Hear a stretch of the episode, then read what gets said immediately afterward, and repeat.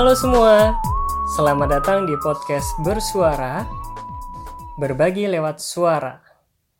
Kali ini saya mau mengundang teman saya untuk ngobrol-ngobrol di sini dan semoga pembicaraan kita kali ini dapat menghibur dan menjadi inspirasi buat kalian semua yang sedang mendengarkan. Enjoy. Halo Mas Santo, piye kabar Mas Santo? Kayak sibuk ora iki Ramadan. Iya Ren, wah. Yo ono sithik-sithik gawean piye mbok kayak gawean piye aku. Ngono. Piye kono kabar corona piye kono? Weh, gawean ning kene yo bekerja dari rumah ya podo, Mas, Mas. Coronane yo kene pembatasan wilayah wae sih, ora PSBB. Jadi setiap jam 2 siang sampai jam 7 malam ditutup jalan. Jadi nggak bisa sembarangan pergi-pergi. Terus nanti jam 9 malam sampai jam 2 pagi ditutup lagi. Kuwi. Selebihnya eh, masih pasar masih rame. Eh, mall tutup. ya masih bisa lah eh, belanja-belanja ngono kuwi. Belanja kebutuhan sehari-hari masih bisa tapi untuk nongkrong-nongkrong sudah dibatasi ngono kayak mas Eh, Ya kuwi iki sing krasa seniman kiran. Seniman tidak ada event kok piye. Apa areng gawe event dhewe tahun-tahun dhewe. piye iki nggawe podcast piye iki ya ayo kapan jarene kan gawe podcast kae sida ora. Engko kayak di-share ning grup kan gayeng ngono. Ya ta. Pancane apa mulai mbiyen-mbiyen ki ora apa-apa ya ta. oke siap mas Santo Oke. Tak siapke lungguh usik aja ketok nek klekaran, Pak. eh saiki mas Santo memperkenalkan diri memperkenalkan diri dulu Ya, nama saya Santo Setiawan, lahir di Dawongetan 3 Januari 83. Dawongetan itu tepatnya di kota Solo yang ada lagunya Bengawan Solo tuh. ya, saya masuk di YKAP berarti tahun berapa ya? Aku lali. 89 mungkin ya. Eh, 89 lah aku SMP 98 metu Itu ya heeh ngono wae. Nek lalak nek ra kleru. Ya 9 itu saya di eh, sekolah di KAP ya 9 tahun gitu ran. Eh, dari SD persiapan dulu pengganti TK itu persiapan terus masuk ke SD SD-nya itu banyak banget itu 6 tahun nih wah terus SMP malah dikit itu tahunnya tiga tahun gitu. Berarti malah banyakkan SD-nya ya. Nanti total saya 10 tahun di situ persiapan kan satu tahun gitu. Terus saya melanjutkan sekolah di SMK Negeri 8 kalau sekarang namanya. Kalau dulu SMKI gitu tiga tahun lagi. Nah itu. Nah terus mau kuliah waktu itu eh, disabilitas belum belum diterima seperti sekarang sekarang ini. Penjurusannya masih masih mau ikut etno belum bisa. Gitu waktu itu baru daftar aja sudah ditolak. Suruh pindah ke jurusan lain. Gitu, waktu itu. Ya wis wis nggak kuliah. Akhirnya mulai dari SMA saya sudah menekuni pekerjaan di bidang seni. Seni itu uh, solo keyboard. Atau kalau yang sering disebut itu bahasanya itu bahasa kerennya itu elektunan. Gitu. orang tahunya itu elektun. Padahal kalau bahasa untuk keyboard yang benar itu single band ya. Solo keyboard lah itu sampai sekarang. Nah, dan saya pokoknya ya itu saya tekuni sampai hari ini gitu kan wow 10 tahun ya di YKAB ya? Wah itu kalau dihitung-hitung langsung S2 bisa itu mas iya benar benar benar SD SMP ya S2 benar benar ya itu nanti bisa flu nanti kebanyakan S Oh, berarti waktu pertama kali sekolah udah langsung ke SLB ya sekolahnya di SLB YKAB Solo. Jadi sejak lahir udah tahu orang tua kalau Mas Santo ini sebagai seorang anak disabilitas ya Mas ya, tunanetra gitu. Nah, waktu masih kecil dulu eh, gimana Mas perasaannya eh, terlahir menjadi seorang anak tunanetra ya? Ya, saya dulu masih low fashion itu Ran ya. Waktu kecil itu masih bisa lihat sedikit-sedikit gitu. Nek wong Jawa iso ngomong iku remeng-remeng. Nah, oh. kalau orang Jawa bilang tuh masih bisa remang-remang lihatnya. Ya itu saya masih tahu warna hijau warna kuning jadi waktu pada waktu itu waktu umur berapa ya? Umur mungkin umur 5 ya umur 6 saya mungkin belum bisa merasakan kalau tunanetra karena saya masih bisa lari-lari masih bisa naik sepeda meskipun kok yang lain nggak nabrak saya nabrak waktu itu gitu rasanya gitu. Terus eh, bapak sama ibu beritahu eh, waktu itu kamu itu memiliki kekurangan penglihatannya tidak sama dengan teman-teman jadi kamu harus mengakuinya e, bahasanya piye ya? Pokoknya bahasa Jawa nih kowe kudu iso nampa keadaanmu le gitu. Kamu bisa harus bisa menerima gimana keadaanmu. Terus waktu itu saya minta sekolah. Nah itu waktu itu orang tua bingung. Wah kan belum ada te, apa teknologi secanggih sekarang. Informasinya harus benar-benar muter tanya orang door to door. Dari orang ke orang oh di sana saja di sana saja. Terus akhirnya cari cari cari ibu cari ada informasi langsung disekolahkan di situ Ren. Nah gitu. Oh jadi orang tuanya Mas Santo udah nerimo duluan ya dan akhirnya mereka kasih pengertian lah buat Mas Santo ya bersyukur sih Mas punya orang tua yang bijaksana seperti itu.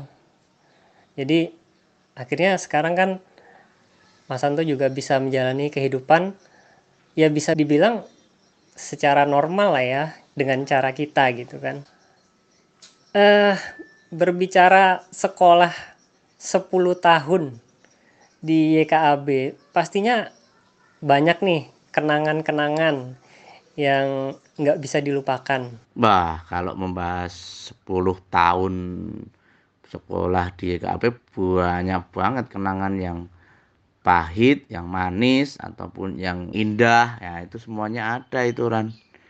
Itu uh, mulai yang paling lucu, uh, itu banyak banget itu. Sampai mulai dari apa ya wah ini kalau bicara uh, mengenai kamar mandi dari tahu kan itu wah gayeng banget itu. Kan ya kamar mandi itu kan dulu berebut. Kamar mandi cuma jumlahnya sedikit kan nah kalau cowok mau mandi berdua bareng jadi cowok sama cowok mandi wah itu seru itu mandi berdua kira-kira masih ingat nggak mas teman sekamar mandi yang paling sering itu siapa itu mas? Malah yang sering satu kamar mandi itu Mas Sabar. Saya kemarin juga habis ketemu dia. Wah itu yang ngajarin aku mandi sendiri. Terus ya pokoknya waktu itu gayeng lah pokoknya. Jadi saya pertama dimandiin kan saya masih kecil itu terus nah, akhirnya saya bisa mandi sendiri sama Sabar itu. Sampai saya dulu pernah seorang guru kan waktu kan masih kecil saya nggak mau sekolah kan pertama mau masuk itu guru tuh saya tendang semuanya. Itu masih ingat itu saya tendang guru itu ingat. Terus ini terus waktu di kelas 1 SMP itu saya kan kemah kemah di bahasanya kemah ya kalau pramuka dulu kan masih ada itu. Kemah di Jambur di Jakarta di Cibubur lah waktu itu. Saya jadi ketua regunya waktu itu ceritanya gitu.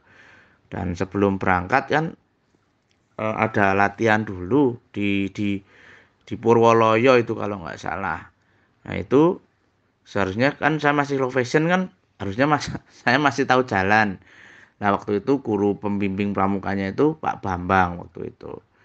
Nah, saya mimpin dari sekolahan ke Purwoloyo di di timer istilahnya waktu kalau bahasa sekarang. Itu paling enggak harus sampai di asrama lagi jam setengah tiga. Nah bahasanya mencari jejak ya kalau pramuka. Nah itu saya sampai ke Purwoloyo. Pulangnya itu nggak tahu jalan pulangnya muter aja. Muter entah sampai mana sampai di KAB itu jam setengah empat. Jadi sampai berhenti dulu saya sampai sampai nanya. Waktu itu Purwoloyo masih sepi itu. Waktu itu masih sepi banget itu. Nah dan dulu saya kelompok saya itu ada Lasano ada semuanya juga bingung. Lasano kan baru di Jawa baru di di Solo baru itu waktu SMP itu. Ya udah muter entah sampai lewat mana sampai di KBS setengah empat. Jadi Pak Bambang sampai nunggu kalian tuh dari mana aja? Gitu. Itu itu yang paling paling paling berkesan sampai sekarang masih inget gitu. Wah itu kalau tersesat di Purwoloyo aku juga pernah dulu. Sama Erik Gianti dan Ana. Wah maghrib aku posisinya dulu. Lagi pulang mau mandi pulang maghrib Eh, kok nggak dapet dapet jalannya sampai nangis loh. Si Ana akhirnya ngambil jalan dari luar, muter ke Sariwarna. Waduh, luar biasa. Itu mencari jejaknya dulu. Itu malam atau siang itu mas? Wah kalau malam ya serem banget no. Sore dulu jam 2 sore, malam ya moh aku nggak mau. Batalai. Atut. Nah kalau cerita guru yang paling berkesan mas, ada nggak mas? Guru yang paling berkesan dan selalu mensupport itu uh, kalau saya ya yang paling berkesan ya. Ini kan bicara yang paling berkesan itu almarhum Pak Naryo waktu itu.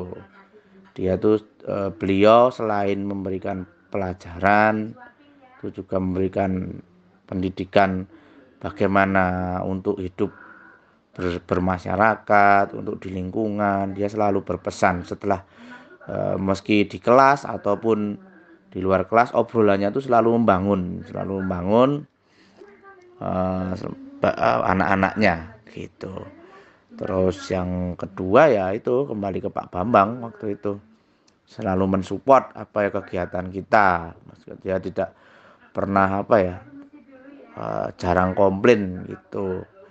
Jadi beliau berdua itu kalau menurut saya guru yang paling berkesan dalam hati saya gitu. Oh, Pak Naryo dan Pak Bambang ya. Memang sih, Pak Naryo salut suami istri tunanetra tapi bisa berhasil punya rumah ya terpandang di lingkungannya luar biasa sih Pak Pak Naryo itu. Pak Bambang Iya, aku nggak terlalu akrab sih sama Pak Bambang. Tapi terakhir tuh jadi kepala sekolah ya, Pak Bambang ya. Ya memang YKAB sih rata-rata guru-gurunya hebat-hebat semua sih kalau menurutku. Luar biasa. Memang suka dukanya itu lebih gimana ya? Kalau zaman dulu itu lebih banyak rokosonya ya nggak sih mas? lebih banyak rokosonya daripada anak-anak zaman sekarang. Uh, setiap generasi pasti merasa bahwa generasinya paling bagus gitu kali ya. Tapi uh, menurutku memang ya waktu zamanku udah enak ya, udah enak. Udah ada asrama cowok sendiri, kamar mandi sudah bersih. Satu kamar mandi hanya untuk empat kamar, empat kamar itu kalau full 8 orang tapi itu pun nggak full paling cuma 4 atau tiga orang gitu tapi memang aku merasa yang di zaman zaman awal itu membentuk mental ya anak-anak YKAB pada saat itu gitu mas. Ah, kira-kira apa sih yang mas dapatkan dari pengalaman yang dialami selama di KB dek zaman semono waktu zaman susah dulu itu. Iya waktu dulu nah boleh disebut zaman rekoso ya maksudnya tapi kalau untuk cerita jadi zaman asik. Maksudnya gini terutama untuk latihan musik ya. Waktu dulu kan belum ada studio belum ada tempatnya. Jadi kalau mau latihan itu harus uh, bolak-balik ngambilin alat. Kalau bahasa Jawanya usung-usung ditata dulu di aula tur apa waktu itu kalau jam 2 kan jam istirahat jadi belum boleh. Jadi setelah asar nanti baru boleh mainan musik. Itu jam 2 itu waktunya tata-tata dulu. Dari kalau dulu kan asrama belum dipisah seperti zamanmu sekarang ini. Belum dipisah. Dulu asrama putra itu yang ditempati asrama putri sekarang. Jadi kalau yang anak-anak itu di asrama putra utara. Kalau yang gede-gede asrama putra selatan yang sekarang sudah jadi kantor atau ruangan itu sekarang. Itu. Jadi dulu putrinya cuma sedikit nah, dibagi jadi satu asrama putri yang satu lingkup itu dibagi menjadi dua dulu sampai ke musola itu. Yang mulai pintu barat sampai ke musola itu jadi asrama putra. Tapi saya dulu tidak asrama jadi lajo istilahnya.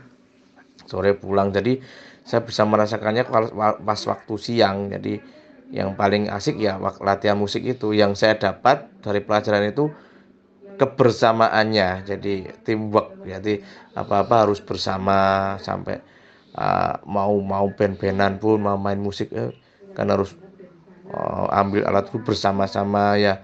Intinya saya mendapatkan kebersamaan selama di EKAB sekolah di EKAB itu tidak bisa kita kalau hidup sendiri itu nggak bisa.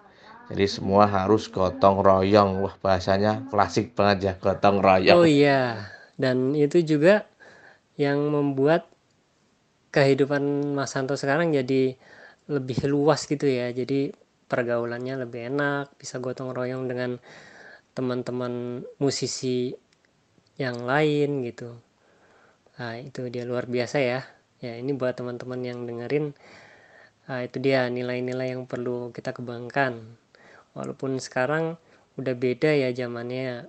Mungkin lebih individual tapi sisi gotong royong itu juga nggak boleh ditinggalkan. Nah, ngomong-ngomong nih selama di asrama 10 tahun, selama di asrama, selama di EKB 10 tahun, kira-kira ada kisah asmara nggak ini mas? Wah ini nih, ini seru biasanya. Ya, Ren, betul. Gotong royong itu seharusnya tetap harus kita bawa sampai kapan pun meskipun sekarang zamannya sudah individual tapi tetap sebetulnya masih tetap memerlukan uh, orang lain itu tetap ya kalau kisah asmara wah iki iki. Teng teng teng kisah asmara zaman dulu tuh kisah asmara yang klasik ya maksudnya ada asiknya ya gitu. Ah waktu waktu apa ya uh, waktu mulai yang yang paling asik itu mulai masuk SMP itu. Jadi ini apa ya? Ya di di teman kisah Semara itu pokoknya kisah yang paling lucu kalau menurut saya kalau udah gini udah udah usia, seusia gini gitu. Dulu saya pacaran sama yang namanya Rat Listia itu nama lengkapnya gitu. Apa?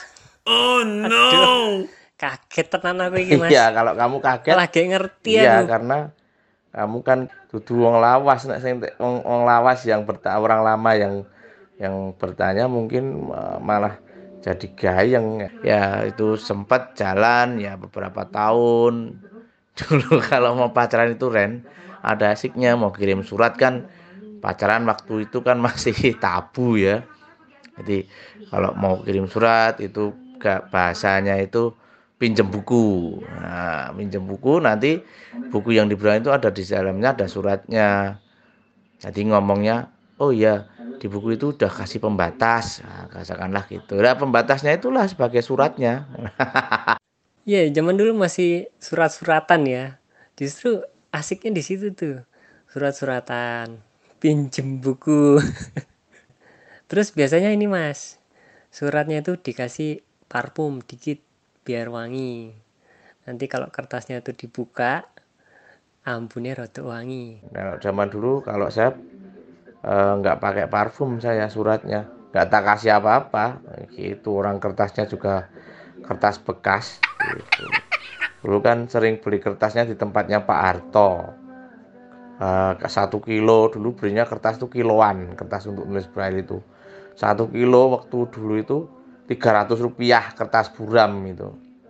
Kalau yang kertas buram 300 kalau yang bekas untuk apa itu pokoknya bekas majalah apa-apa itu 2 kilonya 500 rupiah. Itu buat nulis dulu. Gitu Ran. Ya pacaran zaman dulu segitu-gitu aja. Asiknya kayak ya gitu. ya ini pacaran paling ngirit nih ala tunanetra kertasnya pakai kertas bekas buat ngirim surat. Nanti pacarannya di depan asrama sambil denger radio. Nggak perlu ngajak ke bioskop nggak perlu ngajak jalan pakai motor ngirit bensin. Ya justru itulah uniknya ya apa kehidupan tunanetra itu unik sih unik sih. Ya ya gitu pacaran zaman dulu emang ya, boleh dikatakan irit gitu. Ya tapi ngomong-ngomong itu sempat berjalan berapa lama itu mas hubungannya? Ya kalau pacaran saya itu ya setelah saya SMA ya ini ini ini sekedar cerita ya. Berpisahnya tuh sebetulnya karena ada apa salah paham dikit gitu aja. Dulu kan komunikasinya jarang ya kan telepon kan belum belum sebanyak sekarang ya. Nah, jadi cuma denger denger gitu aja. Terus ya udah tahu-tahu saya dapat surat putus gitu aja ya udah selesai. Ya apa pun itu pastinya sekarang udah nggak ada menyimpan rasa dendam lagi lah ya satu dengan yang lain. Nah sekarang kan udah pada dewasa. Pastinya bisa menyikapi segala sesuatunya dengan benar gitu. Oke. Mas Santo luar biasa nih pembicaraan kita. Lumayan panjang walaupun masih banyak yang pengen ditanyain entah itu mengenai kehidupan di SMKI atau mengenai di pekerjaan. Tapi mungkin cukup sekian dulu podcast kita. Nanti mungkin bisa kita lanjut next time ya Mas Santo ini terima kasih banyak loh Mas Santo udah mau diajak ngobrol-ngobrol. Udah mau berbagi sama teman-teman. Oke terakhir kira-kira ada nggak pesan Mas Santo buat teman-teman yang lagi dengerin yang bisa membuat teman-teman termotivasi atau uh, prinsip hidup Mas Santo yang pengen di share sama teman-teman? Ya, intinya kita jadi anak disabilitas atau orang disabilitas ya tunanetra lah gitu aja.